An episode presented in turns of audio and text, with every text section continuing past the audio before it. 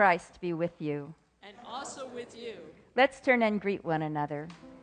We welcome you to Laguna Presbyterian Church, especially those of you who are visiting with us. We're delighted that you're here today.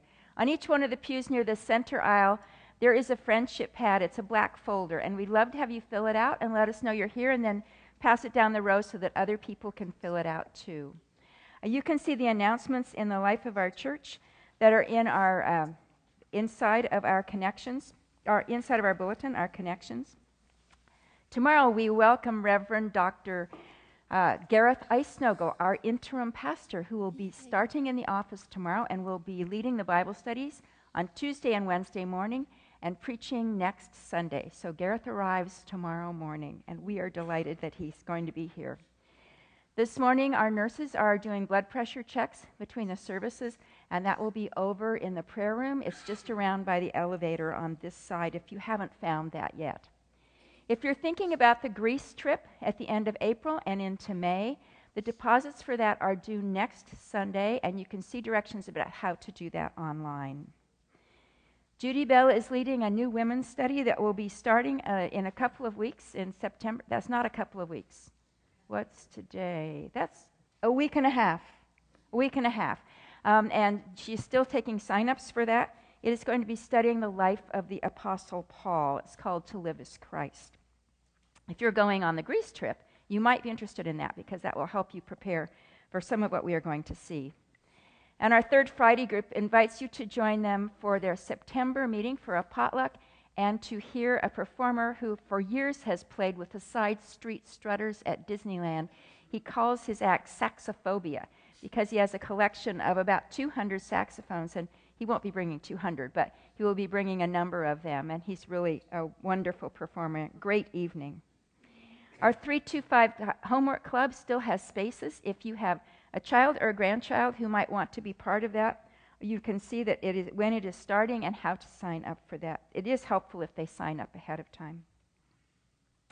And there is a family fun night October 6th, which is the night before our pancake breakfast the next morning. We hope that you'll plan to be part of both of those.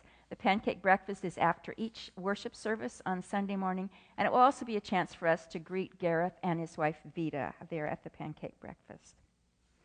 And the flowers this morning are for a very special anniversary. Storm and Shirley Case, 64 years. Congratulations. I'm sure you were only five years old when you got married, right? Yeah, I'm pretty sure. Let's turn our hearts to the Lord. Let's pray. Gracious God, as we gather together, we give you thanks for your love which surrounds our lives and which draws us to this place. Open our ears that we might hear your voice, and our hearts that we might worship you with all that we are. For we pray through Christ our Lord. Amen. Join me in the responsive call to worship. How very good and pleasant it is when kindred live together in unity. It is like the precious oil on the head, running down upon the beard on the beard of Aaron, running down over the collar of his robes. it is like the dew of Mount Hermon, which, which falls on the mountains of Zion. For there the Lord ordained his blessing, life forevermore. Come, bless the Lord, all you servants of the Lord, who stand by night in the house of the Lord. Lift up your hands to the holy place and bless the Lord. Let us stand and do that together. Oh, for a thousand tongues to sing.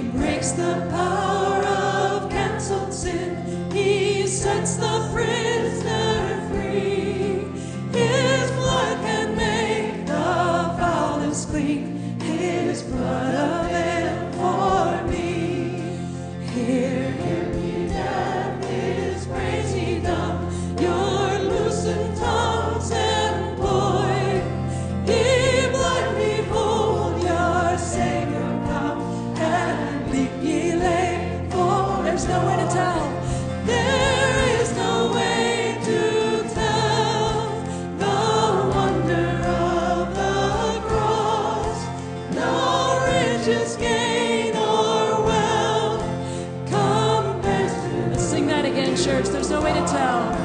There is no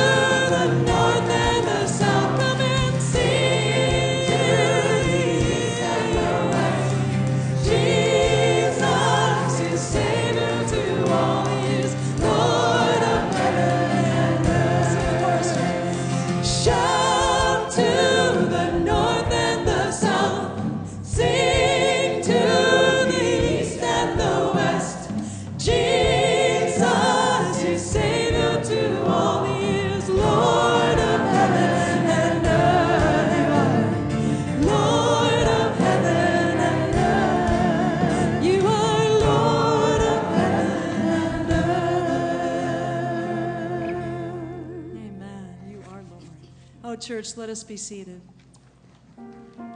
Lord, we ask that you would open our eyes this morning. Help us to see your face. Open our ears, open our hearts. We need you, Lord.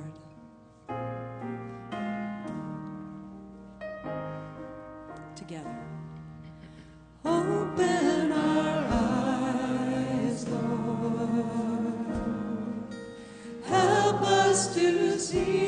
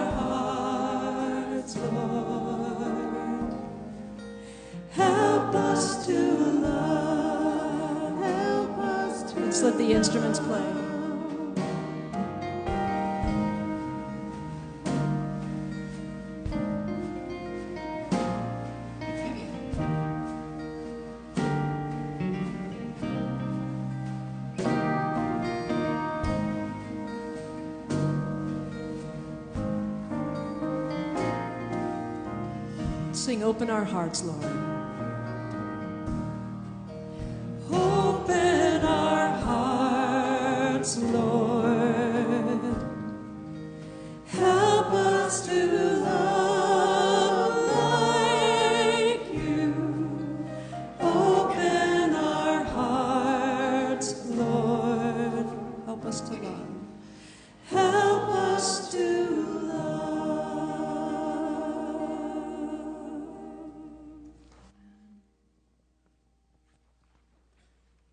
Scripture calls us to confession. Now I appeal to you, brothers and sisters, by the name of our Lord Jesus Christ, that all of you be in agreement, that there be no divisions among you, but that you be united in the same mind and the same purpose. Let us come to the Lord and tell him the truth about ourselves, the ways that we fall short of all that he calls us to be and to do. Let us pray responsively. Dear friends, let us love one another because love comes from God. Whoever loves is a child of God and knows God, and so we pray. Jesus, Jesus, Christ, light of the world and of all creation, forgive our separation and grant us peace and unity. The peace that Christ gives is to guide us in the decisions we make. For it is to this peace that God has called us together into one body. With his own body, he broke down the walls of separation. By his death on the cross, Christ destroyed our divisions, and so we pray. Jesus, Jesus Christ, Prince of Peace, forgive us for the barriers we still maintain and, and grant us peace and unity. Hear us now as we bring to you the silent confessions of our hearts.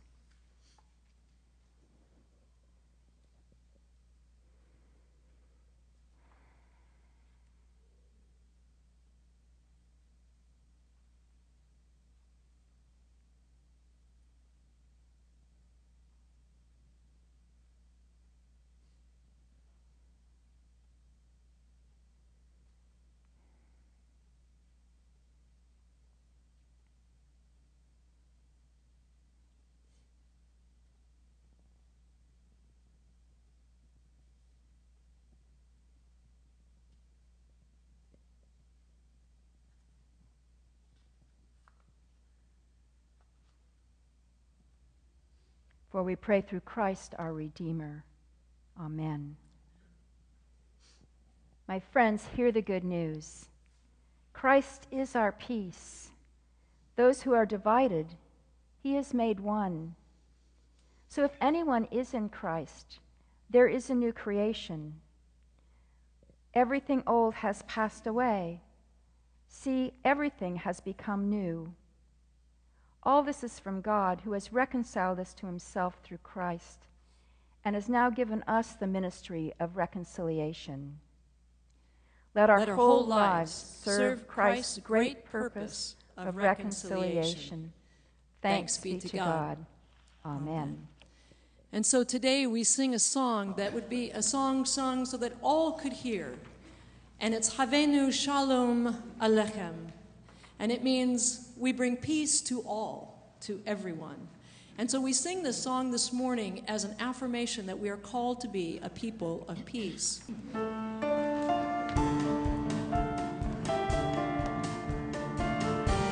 Oh, make us your people of peace, Lord.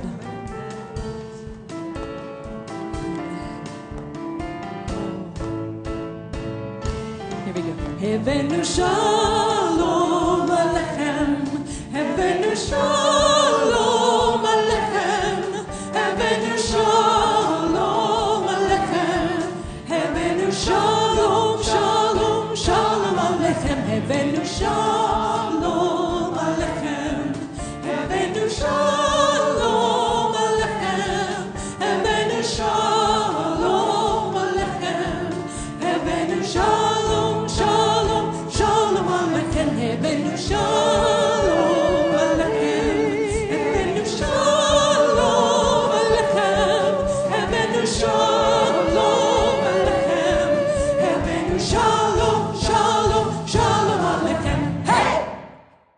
And this is the beginning of Rosh Hashanah today, too, so with our Jewish brothers and sisters. I'm delighted to introduce to you uh, our preacher for this morning, Tim McCalmont. He is here with his wife, Ruth. Tim has served as the pastor at Presbyterian Church of the Covenant in Costa Mesa, from which he is honorably retired, and he is now serving as the bridge pastor at Irvine Presbyterian Church. So he and I are working closely together on uh, trying to help that church merge with another. And it seems like we are on the phone continually, at least three times a week. Um, we both are on speed dial with one another. Uh, he has also been to Syria a number of times, and he is the moderator of the PCUSA Lebanon Syria Partnership Network. So he will probably tell you something about his ministry there and the experiences there. At least I hope so. Tim.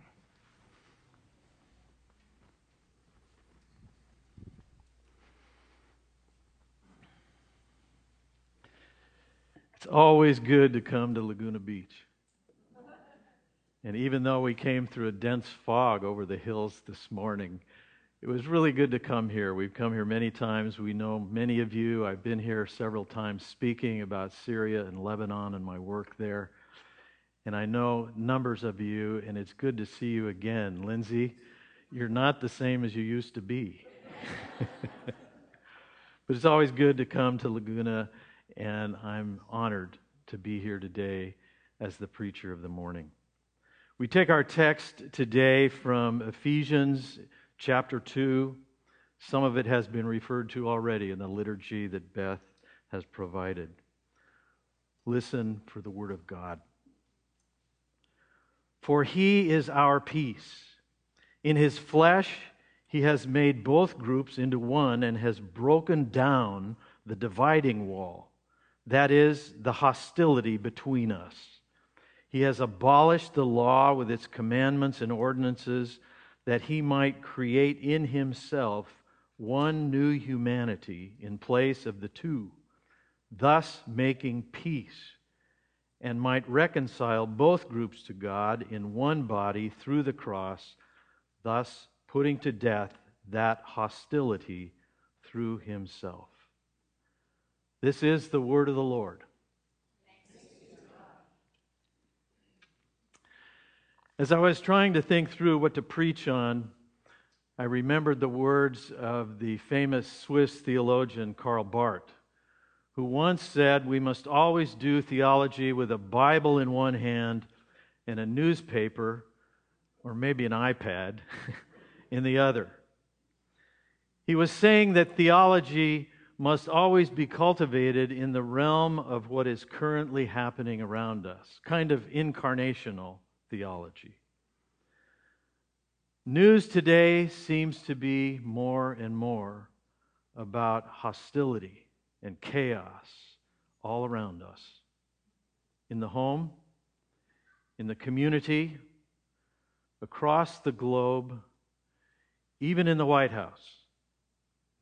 A consuming unsettledness has come over us like a dense fog. And that's the life we experience. I remember as I was thinking about this, John Lennon sitting with his wife Yoko in a bed in a department store window in Toronto years ago. And they sang over and over and over again Give peace a chance. And here we are, 50 years later, still singing that same refrain Give peace a chance. But this morning, we dare to stand and proclaim that without reservation, there is a real peace available to us, one piece at a time. Paul writes to the church at Ephesus, an important city in the expansive Roman Empire. It was a port city, a gateway to Asia. While Paul's message was one of grace and salvation, it often came into conflict with other beliefs and behaviors. And in his case, in this situation, it was particularly with those in the local Jewish community. Many of the rabbis and synagogue officials held separatist attitudes. They steered clear of any who held views contrary to the Orthodox Jewish positions. Their interpretations of the law had placed the Jew over against the Gentile and often resulted in stonings, of which Peter knew firsthand. Uh, Paul knew firsthand. Peter did too, but Paul especially. And here he speaks to the root cause of those chaotically violent circumstances. But Paul is also aware of the conflict that each of us faces in our lives personally. And he writes of where peace can come for us in this turbulent world. Peace. Peace is like the word love. It's been stretched and convoluted and diluted and maligned in so much of its meaning in the past 50 years. As I say that word, what do you think of? The absence of war, perhaps? Political parties or neighborhood groups who declare a truce, maybe? Peace. Maybe it's the pharmaceutical companies who offer peace through Prozac. Or perhaps it's your travel agent who has lured you with offers of peace and quiet on a faraway island beach, at least until your ATM card runs dry or your vacation days are used up. Peace. What is peace? The Bible word that is used most often, we heard this morning in song the word shalom. It's far more than the absence of war and conflict or any external individual experience. Shalom carries notions of wholeness and prosperity, of a calm and a settledness about life that impacts entire communities of people. And it's all based on trust in God and a sense that we are in good hands. Life is good, and we have nothing nothing to fear. Picture with me Genesis, the first two chapters. God creating in his amazing vitality earth and humankind with this peace. And at the end of the sixth day, in the 31st verse of Genesis 1, the writer says, And God saw everything he had made and indeed, it was very good. Our first ancestors enjoy beauty and flawless relationships with their Creator and with each other, and in fact, with the whole environment. There's a wholeness and a righteousness abounding under the loving reign of God. But we all know the story doesn't end there. Man and woman want more and they turn against God and against God's reign. And the peace that God has intended is shattered by this rebellion. It's called sin in the Bible. And the result is that Adam and Eve hide from each other, Walls are built between each other and between them and God. The peace is lost, and they are banished from the garden, and now death and dying are their realities, both physically and spiritually. The further result ends up in walls being built up between all people, dividing one from another. People become estranged, divided into different races and tribes. Various groups learn to hate each other, and they even take up arms against one another. Even to this very day, it's about walls being built.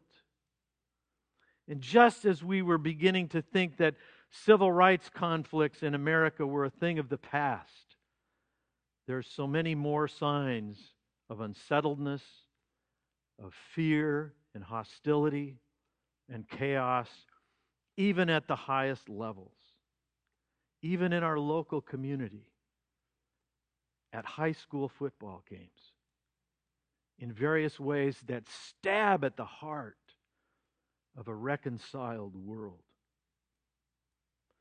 The Bible says this is the work of the enemy, the one whose very name speaks of his vocation to divide, to separate, to fragment, to create distrust, dysfunction, and chaos that breaks down relationships of all kinds, even within ourselves. And when this happens, we look for others we can blame. Isn't that the truth? We are deluded and, and, and led to believe that there are good people and then there are bad people. And that if we simply isolate and eliminate the bad people, the world would be a better place.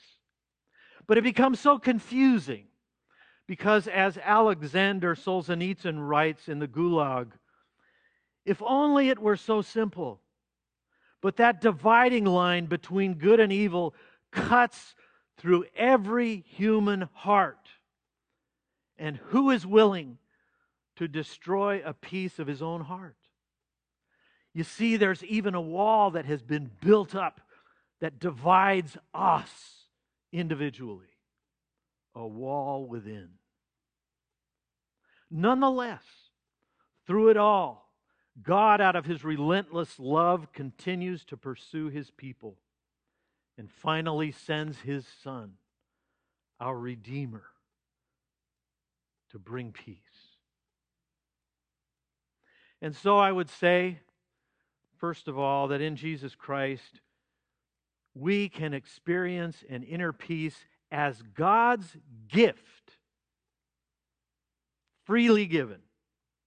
And when we come to trust Jesus, of course, God grants us forgiveness and salvation and hope, but He also offers an abiding peace. In Jesus Christ, the conflicts we experience can now be faced up.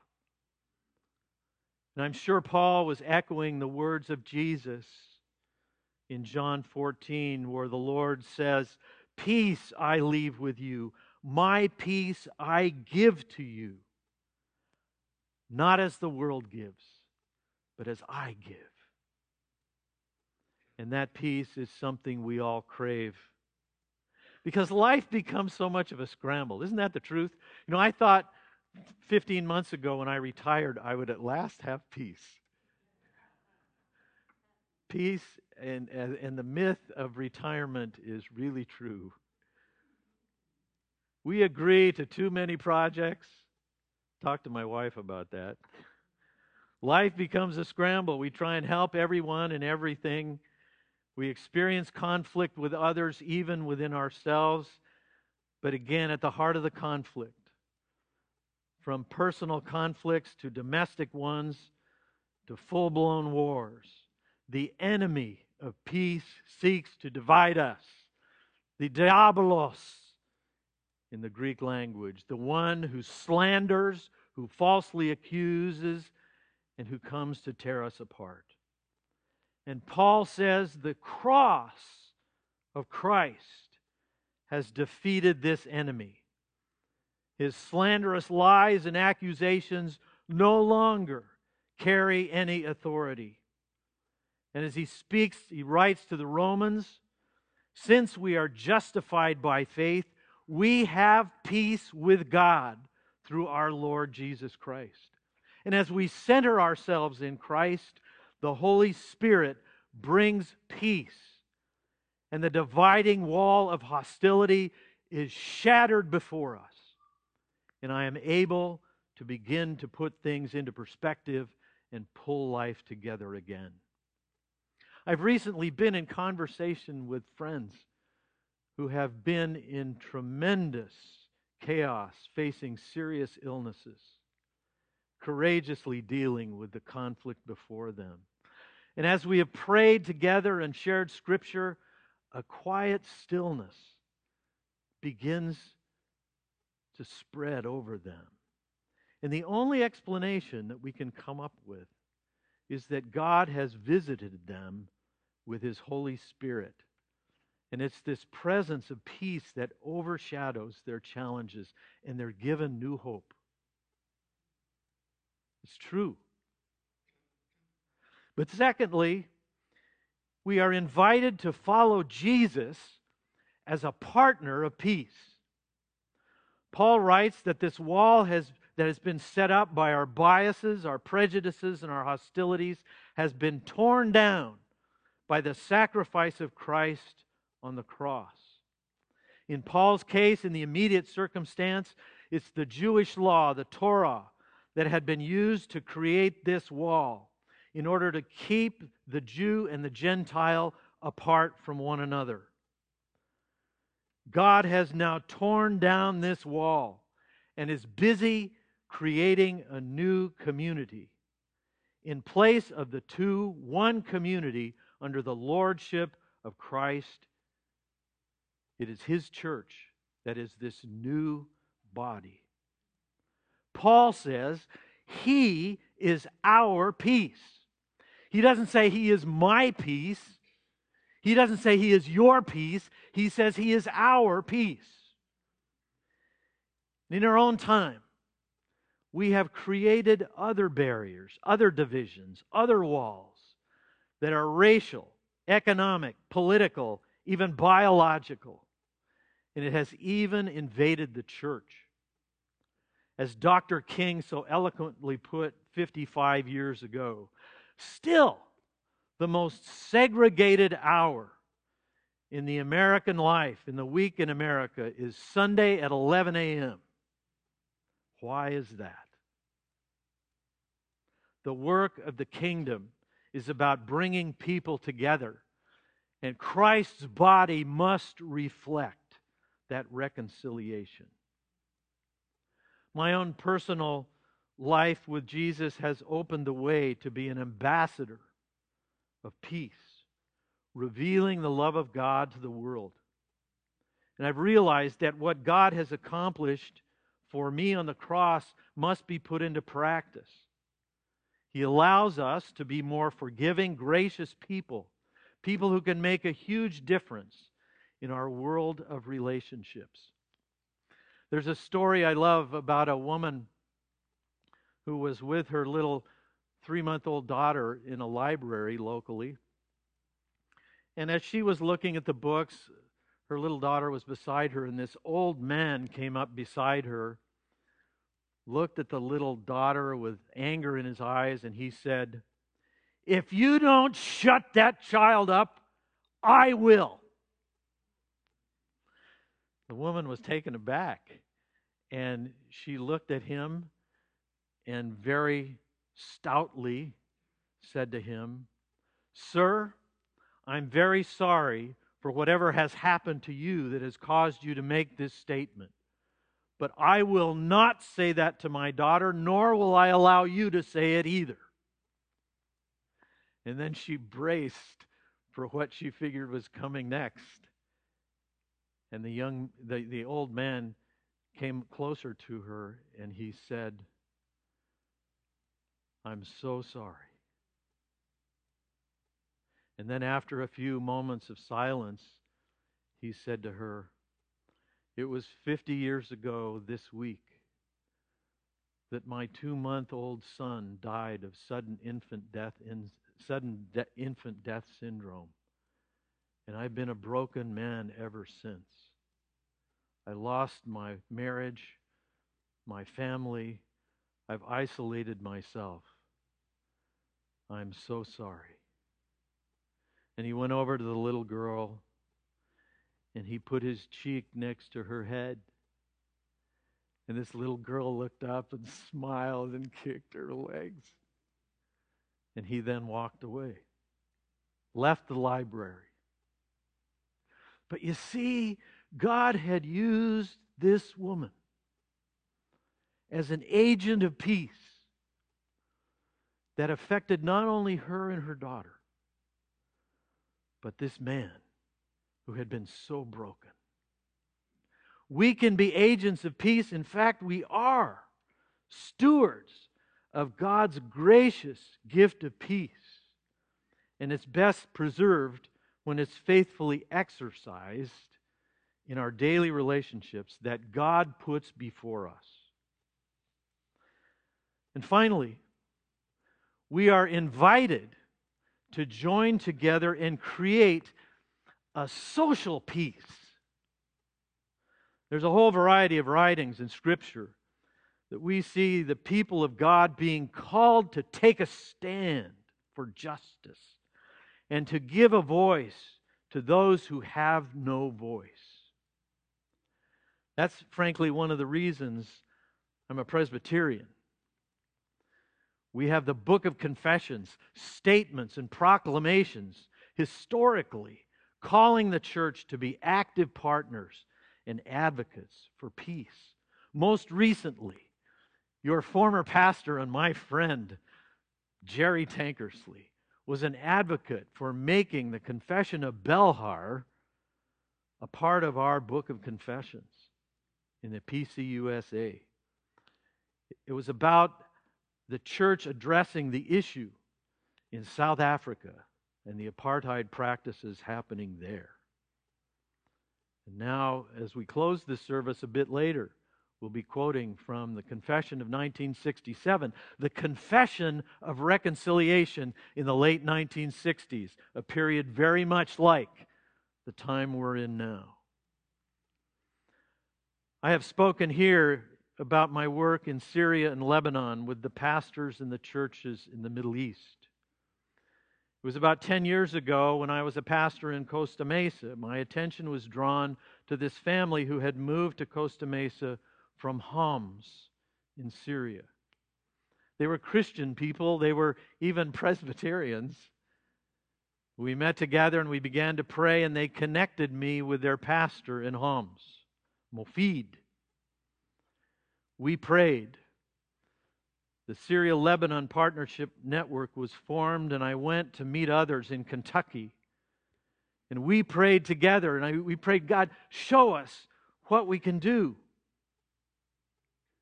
And the Lord clearly said to us, just do what I bring you. I am changing the world. Just do what I bring to you to do. Then we prayed more and we traveled to Syria and we met others whom I prayed and worshiped with. And to this date, we've raised thousands of dollars for schools for refugee children. We've helped churches and communities rebuild, even though we are not trained, experienced people in this. We simply opened ourselves and opened our eyes to see what God was bringing our way. His promise comes to each of us in unique ways. God is changing the world. We are called to obedience. We are called to do our part. Over the summer, we've taken the opportunity to visit the local cinema. I hope you have. There are even some good films that are around. Probably the favorite one we saw was Mr. Rogers' Neighborhood. Did you see that one? I'll tell you, there's a segment in there about Francois Clemmons. He was an actor in Pennsylvania in the 1950s. He was looking for work. And so he got a job on a new ch- show for children on PBS. It was something about a neighborhood. There was a role of the local police officer in the neighborhood. And Francois, of African American descent, thought about his own life growing up in the hood, in the ghetto. He didn't have a very good image of the local police, but he auditioned anyway. And friendly Officer Clemmons was born in Mr. Rogers' neighborhood. And he remembered one scene. And this scene had Mr. Rogers on a very hot day sitting with his feet in a little wading pool. Remember this scene? And Officer Clemmons comes through town. And Fred Rogers invites him to sit down and share, cool off, take his shoes off, and put them in the pool. This is 1969. America is rife with civil rights disturbances and demonstrations and conflicts all across the land. And here is a black man putting his feet in a little wading pool with a white man. And they enjoyed the fellowship, the cooling of the day. And then Mr. Rogers, as they get out of the pool, bends over to dry Officer Clemmons' feet. Imagine that image. That image went across the land to living rooms where children and their parents were watching this episode. What did that say? You see, Fred Rogers, who, by the way, was an ordained Presbyterian minister, was showing the world and illustrating what life is about in the kingdom. We are together. The dividing wall of hostility has been broken down. One who works intentionally follows in the steps of Jesus and is undeniably committed to God's work of peace and reconciliation. All this is from God, Paul writes to the Corinthians, who reconciled us to himself through Christ and has given us the ministry of reconciliation. For you and I to experience firsthand the true peace of God, we are to embrace the fact that God has given us the gift of peace. We don't have to create it, we don't have to make it, we don't have to manipulate it. It's a gift. We have only to exercise and join in and be alert to the opportunities that God places before us each and every day in each and every relationship we are part of. And we are to watch for what God brings to us, to join with others, to become a person, a part of the conversation. It might be a conversation with a friend or with a child or with someone you just met but you become a part of a great movement of peace throughout the world. Amen. Oh, how good it is when the family of God dwells together in spirit, in faith and unity where the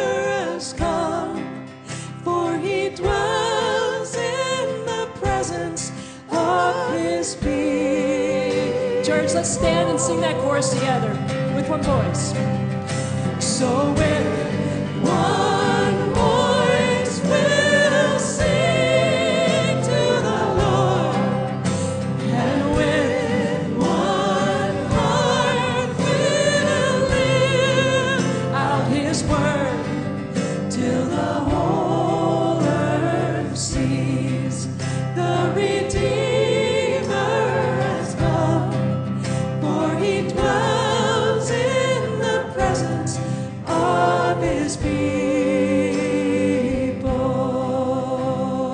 Till the whole earth sees, till the whole earth sees. It be. The Redeemer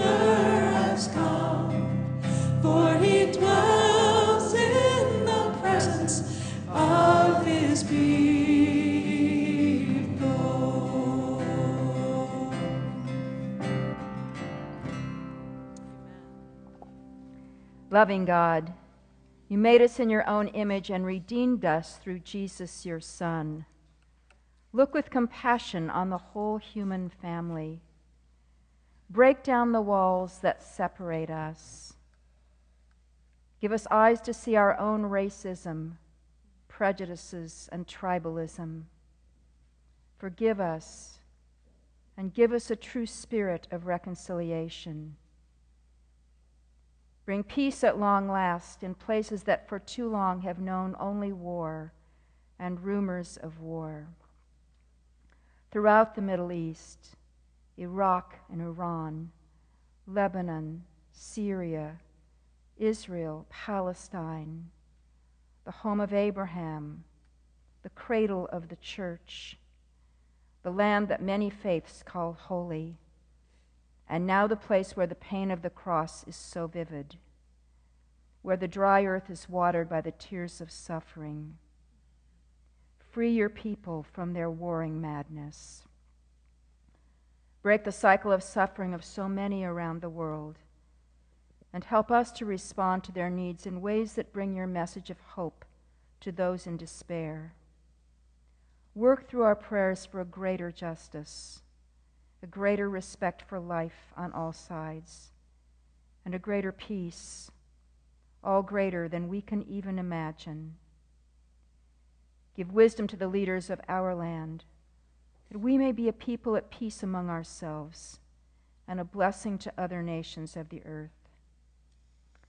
In response to your extravagant reconciling love poured out on us, we bring you these gifts, asking that you will use them and that you will use us for your work in this world, even as we pray for the day when your will is done on earth as in heaven, saying, Our Father, who art in heaven, hallowed be thy name. Thy kingdom come, thy will be done, on earth as it is in heaven. Give us this day our daily bread, and forgive us our debts, as we forgive our debtors. And lead us not into temptation, but deliver us from evil. For thine is the kingdom, and the power, and the glory forever. Amen. Our closing song is Let the Walls Fall Down. And these are not literal walls in this sense, these walls but the walls in our hearts, the walls that are barriers. And so this song works for both me as a person this week. Lord, let the walls fall down. Help me see where those walls are. And I think it's a prayer on behalf of the church for the world. Where are those walls that we are praying that would fall down by the very love of Christ? And so we're going to sing this song together. Notice it's by his love.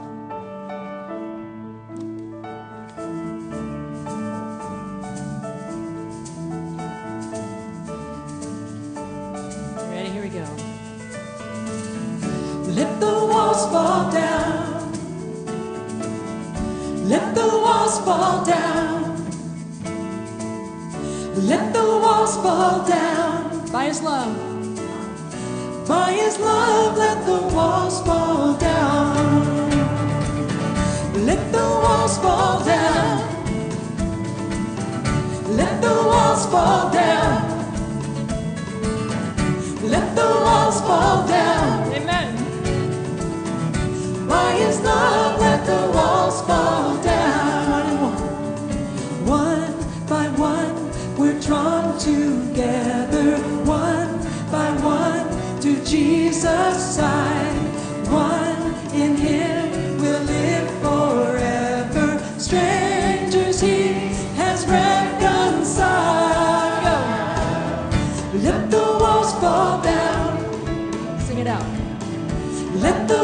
fall down. Let the walls fall down. By his love, let the walls fall. Sing it again. Let the walls fall down. Let the walls fall down. My heart. Let the walls fall down. By his love, let the walls fall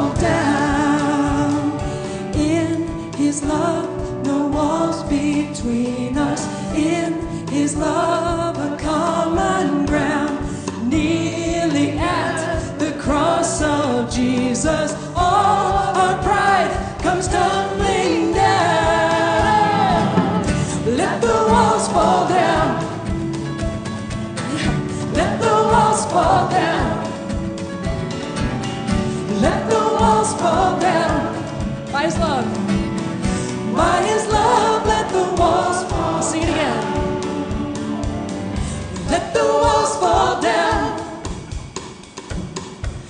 the walls fall down.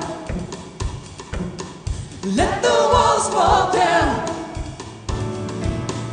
By His love, let the walls fall down. Let them fall. Amen. Let them fall. Thank you for being such gracious hosts to Ruth and myself. It's been a joy to be with you here today and receive the Lord's blessing. May the grace and peace of Jesus Christ, the love of God the Father, and the fellowship and communion of the Holy Spirit be with you and upon all whom you hold dear, here and everywhere, this day and forevermore. Amen. Amen. Amen.